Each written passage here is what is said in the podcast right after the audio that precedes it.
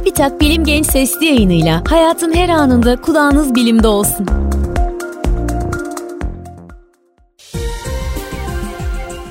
Gençler merhaba, ben Levent Kurnaz.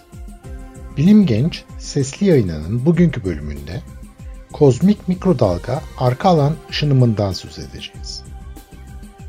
Konuyu anlatmaya öncelikle bu olgunun çok karışık bir temeli olduğunu ve sizlere oldukça basitleştirilmiş bir şekilde açıklamaya çalışacağımı söyleyerek başlamalıyım.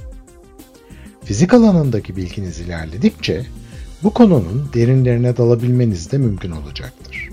Fizik alanında 19. yüzyılın sonlarında edindiğimiz bilgiler bizlere cisimlerin sıcaklıkları ile ilişkili olarak bir ışınım yaptıklarını gösterdi. Güneş gibi yüzeyi binlerce derece sıcaklıkta olan cisimler görünür ışığın dalga boyunda elektromanyetik bir ışıma yaparlar. Dünyanın ortalama sıcaklığı 16 derece civarında olduğundan bu sıcaklık ile dünya kızılötesi dalga boyunda ışıma yapar. Daha soğuk cisimler gittikçe daha yüksek dalga boylarında, daha sıcak cisimlerde daha alçak dalga boylarında ışıma yaparlar. Dolayısıyla bir cisme uzaktan bakarak da o cismin sıcaklığını ölçebilmemiz mümkündür. Vücut sıcaklığını ölçen ve artık sıklıkla kullanılan termometreler de vücudumuza dokunmadan doğru ölçüm yapabilirler. Bugün evrenin 13.7 milyar yıl önce büyük patlama veya Big Bang ile oluştuğunu düşünüyoruz. Evrenin oluştuğu anda bugün içinde yaşamakta olduğumuz evrenin tamamı bir noktadan oluşuyordu. Ve sıcaklığı bugün evrendeki herhangi bir noktada karşılaşabileceğimizden çok daha yüksek. Yalnız evren o andan bugüne kadar genişlemeye devam etti. Bundan dolayı da sıcaklığı azaldı. Büyük patlama teorisi ortaya konulduğunda güzel bir fikirdi. Ancak gözlemsel olarak bir kanıt bulabilmek oldukça zordu. Görünür ışıkla gözlem yapan bir teleskopla evrene baktığımızda yıldızlar, gaz bulutları ve galaksiler görülebilir. Ancak bunların dışındaki bölgeler hep karanlıktır. Bell telefon laboratuvarlarından iki bilim insanı Arno Penzias ve Robert Wilson 1964 yılında telekomünikasyon için kullanılan balon uydulardan yansıyan zayıf sinyalleri ölçebilmek için süper hassas bir mikrodalga anteni tasarladılar. Uydulardan gelen sinyal çok düşük seviyede olduğu için antenin ve kullanılan elektroniğin gürültüden tamamen arındırılması gerekiyordu. Bunun için çevredeki tüm radyo ve radar kaynaklarından uzaklaştılar. Antenin elektronik sistemini mutlak sıfırın 4 derece üzerine kadar soğuttular. Kısacası ellerinden geleni yaptılar. Ama gene de antenden alınan sinyalde olmasın gerekenden 100 kat daha fazla gürültü vardı. Bu kadar gürültü olan bir cihazla da uydulardan gelen sinyali alabilmek mümkün değildi.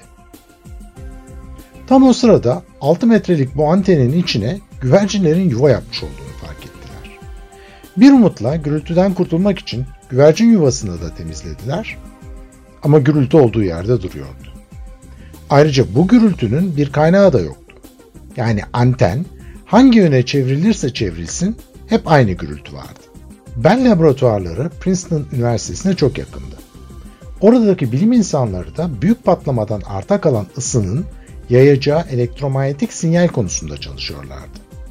Bu iki grup elde ettikleri bilgileri paylaştıklarında bu ölçülen gürültünün aslında gürültü olmadığı ve evrenin başlangıcından arta kalan ısının verdiği elektromanyetik ışıma olduğu görüldü. Bu ışıma evrenin her noktasını dolduruyordu. Öyle ki evrenin her santimetre küpünde bu ışımanın 411 tane fotonu bulunuyordu.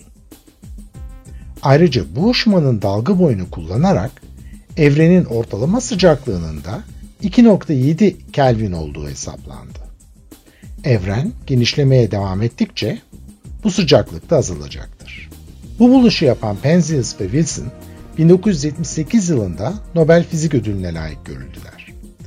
Princeton grubundan Jim Peebles da 2019 yılında fiziksel kozmolojiye yaptığı teorik katkılardan dolayı Nobel Fizik Ödülünü aldı. Kozmik arka alan ışınımı astrofizik alanında yapılan en önemli keşiflerden biridir. Bu sayede büyük patlama ve sabit evren teorileri arasındaki yarış sona ererek büyük patlama evrenin oluşumunu açıklayan teori konumunu kazanmıştır.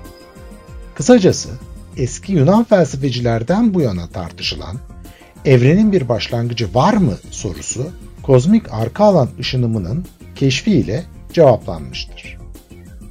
Bir sonraki sesli yayında bilim alanındaki değişik problemlerden bahsetmek üzere, hoşçakalın. Bilim Genç sesli yayınlarını SoundCloud, Spotify, Google ve Apple Podcast kanallarımızdan takip edebilirsiniz.